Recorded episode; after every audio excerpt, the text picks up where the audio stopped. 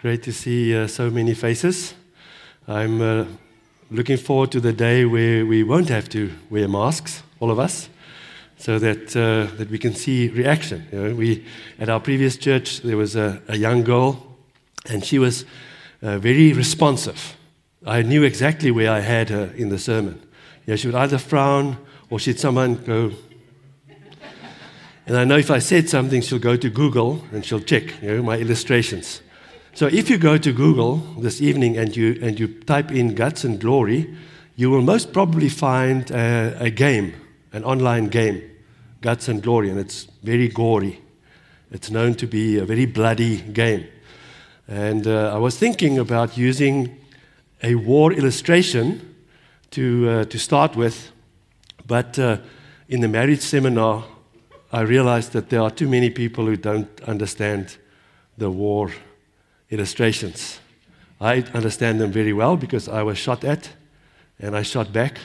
I'm still here today, so you can guess who won. I did. So I want to talk to you about this evening. So here's, here's an illustration. How many of you know who this is? Almost, almost there. So you can see the surname is Felix. Allyson Felix. What is she known for? She's what? Kim Archer's friend. Well, she, true. True. Netta, I actually met her when she was a little girl, like seven, eight years old, uh, in, at Grace, Grace Community Church, where she was in school with my best friend at that time's daughter. But here's some things about Allyson Felix. She achieved the most Olympic medals of any track athlete in the USA ever. Who, who is the athlete that, uh, that holds the most gold medals in world athletics? You would think Usain Bolt, but you're right, Peter, it's Allyson Felix. Um, Usain Bolt holds 11 gold medals in World Championship athletics. She holds 13 gold medals. And she holds 11 medals at the Olympic Games that she received in 2004, 2008, 2012, 2016, and 2021. Pages, if you go and look up Allyson Felix, you'll see pages and pages of accolades, of achievements. But she wants to be known as a Christian woman, wife of Kenneth Ferguson, mother of daughter Camryn. That's how she wants to be known. And she says, I'm firstly, firstly, I am a Christian. So she's an example of a faithful Christian who lives her life with guts so that she will bring glory to her God. And she does this in the face of Gentiles speaking against her as evildoer. Uh, what happened to her is that she chose to be a mother and a wife and she was pressurized by the administrators in America for athletics. They call it track and field. And uh, sponsors withdrew, and she decided that she will not abort her baby, and she wants to be a mother. It was a very difficult uh, birth, but uh, she stuck through, and she came back, and after that, still won five more medals at the Olympics and many more others. And uh, she found another sponsor who does not have these kinds of issues. But uh, many of her friends who were with her in track and field, and many of her coaches and the administrators called her evil and selfish because she didn't care about them and about America and all those things. So when we live our lives uh, fighting a war against our own bodily desires, it is then when God is honored as we see in Allyson Felix's life. In 1 Peter 2, verse 11 and 12, we find an urgent request with a beneficial outcome. We are urged to have guts in order to show God's glory. Let's read 1 Peter chapter 2, verse 11 and 12. Beloved, I urge you as sojourners and exiles to abstain from the passions of the flesh, which wage war against your soul. Keep your conduct among the Gentiles honorable, so that when they speak against you as evildoer, they may see your good deeds and glorify God on the day of visitation.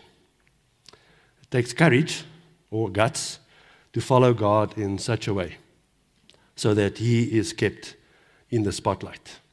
The world and the worldview is that it is all about you and all about mankind. And as long as you do something that benefits mankind, then you are considered to be someone who is worthy. But as soon as you stand for principles that is in line with God, then you are in trouble. Nettie and I had an online chat with our son uh, this afternoon.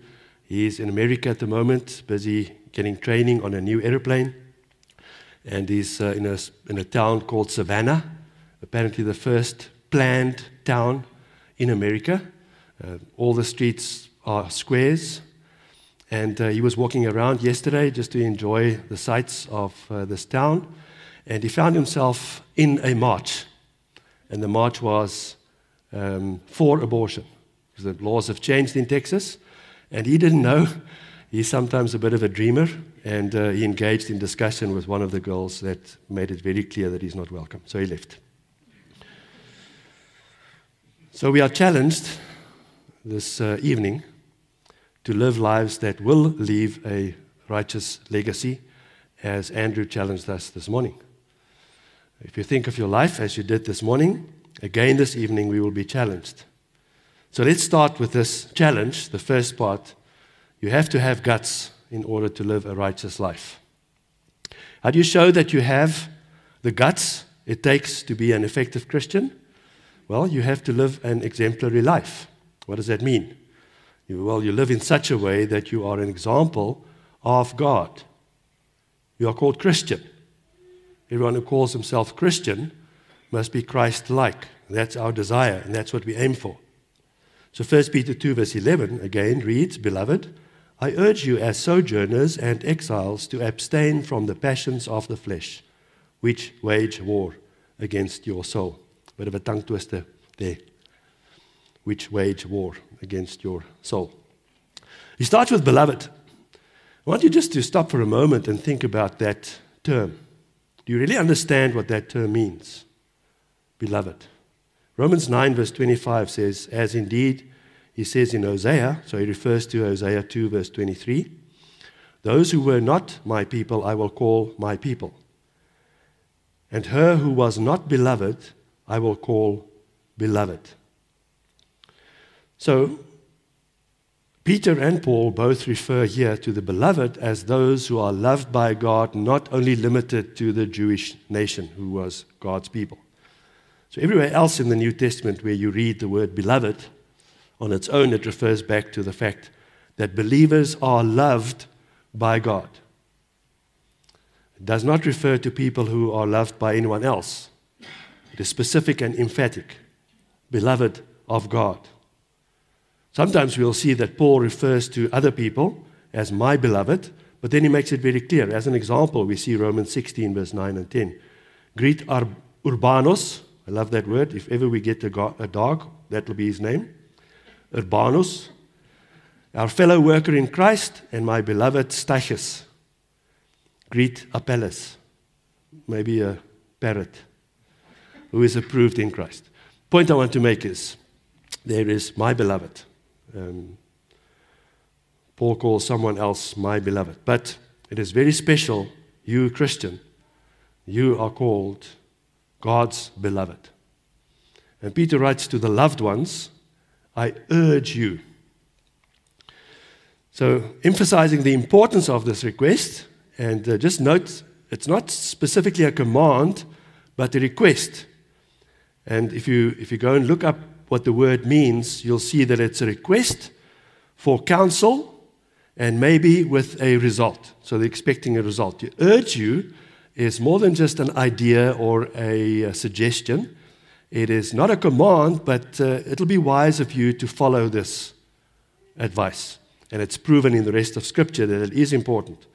So Peter decided not to make it a command, but to make it an urge, urging believers, the Christians, to be different from those who do not believe, those who are not the beloved.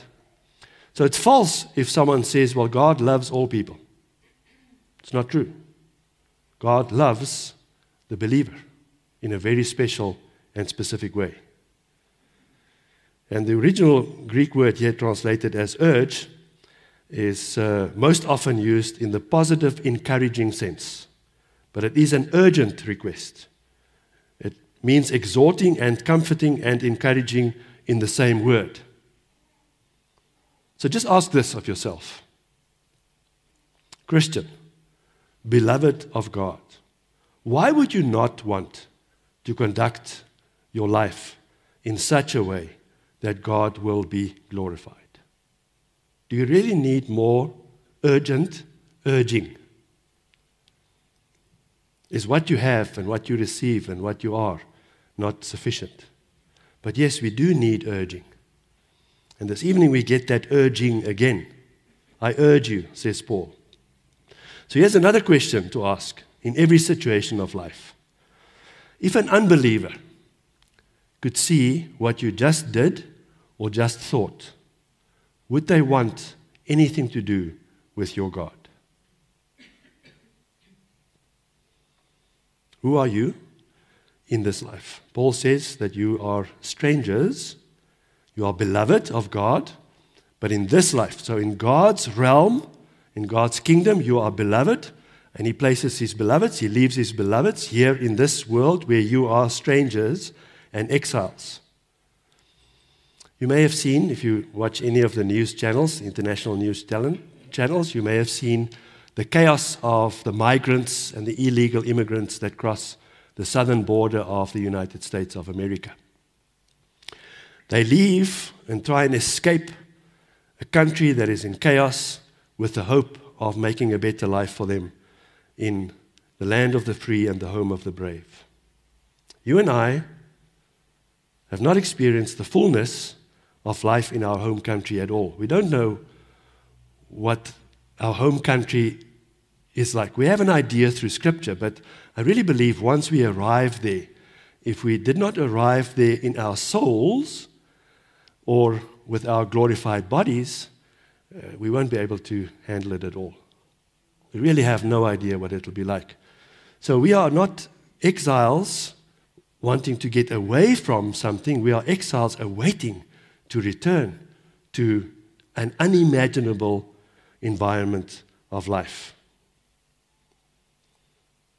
We can know from the Bible what it tells us, but we really can't imagine. Ezekiel tried, remember, to give us an idea. And uh, he loses me in every verse of those first number of verses that he tries to explain what the throne room of God looks like. We're passing through this life to your real destination. Plucked out of your comfort zone here on earth as an unbeliever when Jesus confronted you and made himself known to you. That means you're out of your comfort zone, you are in discomfort you should be as a Christian in this life. You should not be surprised when people become senseless, when the world systems disappoint, when friends disappear, when things go horribly wrong. Don't be surprised when friends, family, even governments calls you evil. You cannot continue in your normal pre-Christ way of life. You will not be happy and you cannot be effective. You are a new creation. The old is gone. See, the new has come. 2 Corinthians 5, verse 17. And at salvation, God gave you a new heart, a heart not of stone but of flesh. Ezekiel 36, verse 26. Your whole control center was replaced, not only upgraded with a new version of Windows, a replaced operating system within you that has a totally new view of life and everlasting life. Your citizenship is transferred from this world to the next. You become a misfit in this life. Your hope is not in what this life brings. Your gaze is ever heavenwards, looking forward to the end of life as you know it. We so easily hold on to the things of this life. We so want to have the joys of this life that we find ourselves in stresses and strains and in mental illness if we don't get what we need and believe we want in this life. Nothing in this life is so valuable that it could keep you here or get you to extend your stay. You are a stranger, but you are a contributing and effective stranger. Because even here, as an exile and a stranger, you have a job. You are to represent the one who called you out of darkness into his marvelous light. You are a walking, talking advertisement of your God. So, what do you do? You abstain. You stay away from. You leave alone the passions of the flesh. And you wage war against your soul. I try to stay away from the war, but here it is in the Bible. You wage war. So, next time someone asks you, you're a Christian, someone asks you, Do you have experience of war? What will your answer be? Yes. You may not know it, but you are in a war. And your war is against your flesh. Yeah, it's interesting. None of you said the devil. Good for you. It's your flesh. So, the passions of your flesh, you stay away with a warlike, life or death attitude from the things that will not bring God glory. Galatians 5, verse 24. And those who belong to Christ Jesus have crucified the flesh with its passions and desires. Crucifixion is a violent thing. We play around with our desires of our flesh. Oh, just this once. Won't hurt anyone. No one will know. It's not going to have an effect on my life. If that would be the attitude of a soldier approaching the enemy in sight, say, I don't think I'll join the war today. Those are the ones that come back in body bags. James 4, verse 1. What causes quarrels and what causes fights among you? Is it not this? That your passions are at, in a party with you, at war with you. Your passions are the enemy. You are at war with your passions. So whenever you think, I think I want, I have to be careful here with regards to my desire for milk tart, but my wife keeps me in check. We have to, whenever we see, we say, I want, I believe I deserve, we have to identify that item and see if it may, it may be a desire of the flesh that may be the enemy that we have to make war against. It is the love of God. We are the beloved, remember, that drives us to doing what He wants us to do. It is not your effort, firstly, it's not your ability, it's not your strength, not your knowledge of the Bible, although all of those are very important contributors to our ability to make war against the flesh. Not even you drumming up your own desires to wage war. But you want to be like the one you advertise everywhere, all the time. You want to be more like Christ. And that takes guts in the face of what your sponsors, your boss, your family, your friends expect of you. And you know how they will react. It's not good. They will call you all sorts of evil things. You may lose them. This kind of life may bring heartache and disappointment, but the wonderful news is that a life dedicated to living the Christian life brings glory to God. So there's a motivation, an urge for guts. How about the glory of God? 1 Peter 2, verse 12.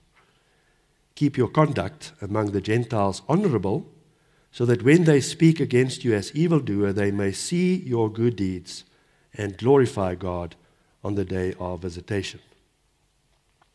So the original readers of this letter had reason to be confused. Their neighbors, their friends, their Jewish families, even their government were calling them evildoers. And they called them evildoers because of a misinterpretation of the words of Jesus found in John 6, verse 51, where Christians were accused of being cannibals. One of the phrases we sang today may be very confusing for someone who has not read the Bible at all. There is a fountain filled with blood. What? And in John 6, verse 51, it, it talks about you have to eat the flesh of Jesus. So we know what that means, but for someone who doesn't, you can imagine how confused they were. And they're also called atheists because they did not believe in the Roman gods. And the devout Jews interpreted their worship of Jesus as unbelief in Yahweh. So it wasn't evil doing like causing havoc in the city uh, from a, a, riotous point of view. Uh, they weren't going around killing people. Uh, they, in fact, they did the opposite. They were very good citizens. But they were evildoers in the minds of people because of those phrases. So the goal of your good works is not to impress the evildoers. It is so that when they meet Jesus, one day, we pray it'll be soon, they will recognize what you did as deeds you did to show God's value and not man's value. Glory means value. So if we think of God's glory, it's God's value, God's character, God's attributes all work together, God's deeds, God's plan, all of that shows God's value. So if we talk about your glory, you also have a value.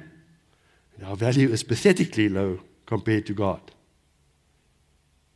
All glory is measured against the perfect glory of God. We find more motivation to show God's glory in Matthew 5, verse 16. And our motivation is Jesus said, In the same way, let your light shine before others so that they may see your good works and give glory to your Father who is in heaven. More motivation. Another person that we really appreciate, we read many of his letters, Paul. He said we should give God glory. 2 Corinthians 9, verse 13. By their approval of this service, they will glorify God because of your submission. That comes from your confession of the gospel of Christ and the generosity of your contribution for them and for all others. So, a bit of a dovetail again with Andrew's sermon this morning. So, you, you can't sit alone at home and really glorify God. It must show. Others must see it. The world must see it, but other believers must also see it. And then, because of what they see, they glorify God.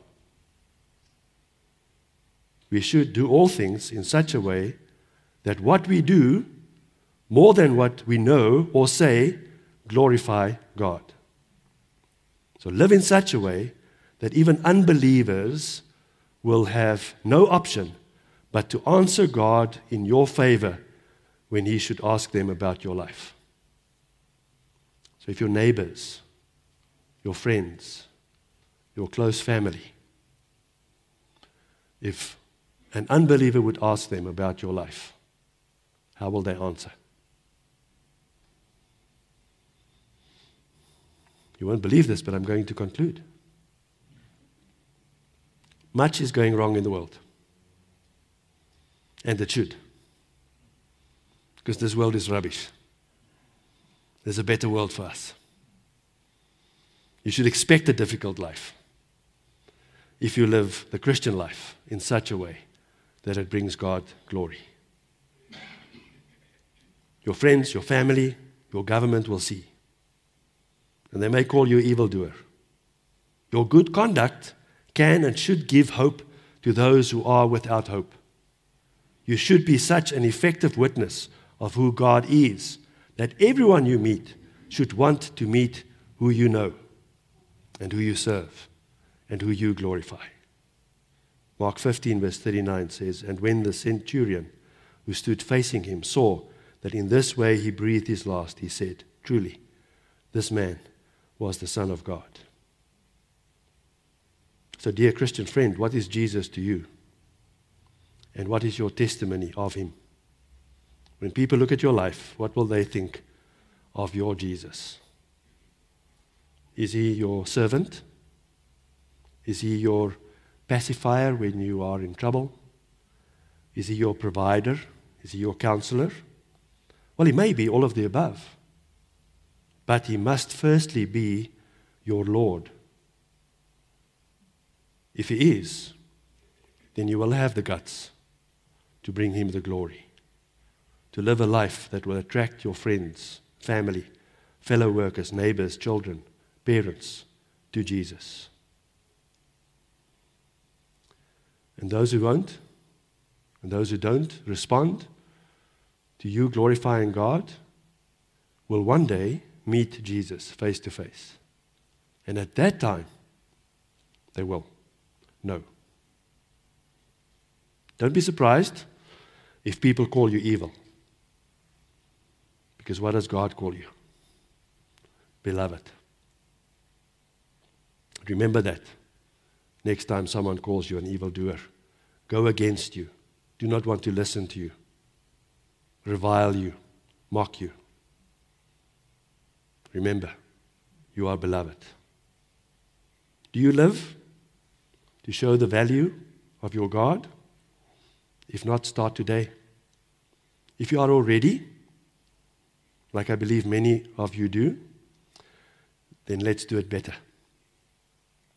As long as the passions of the flesh is where you find value, you will not find full value in God. The two are opposed to one another. They do not live together, they are enemies. The more you find your value in God, the less you will desire the passions of the flesh. I dare you to have the guts to give God the glory. Let's pray. Father, even as we remind ourselves of um, these words, we realize how much we depend on you, on your power, your wisdom, the energy that you give us, the ability to understand, and the guts to uh, do what is required of us to do. We so easily bend, we so easily follow our desires, we so easily make our plans for the next joyful thing in this life, and we are so reluctant to do those things that are against the flesh and that will benefit someone for everlasting life. Help us to evaluate our own desires again and bring them in line with your desires for us so that we may have the guts to give our God the glory. Amen.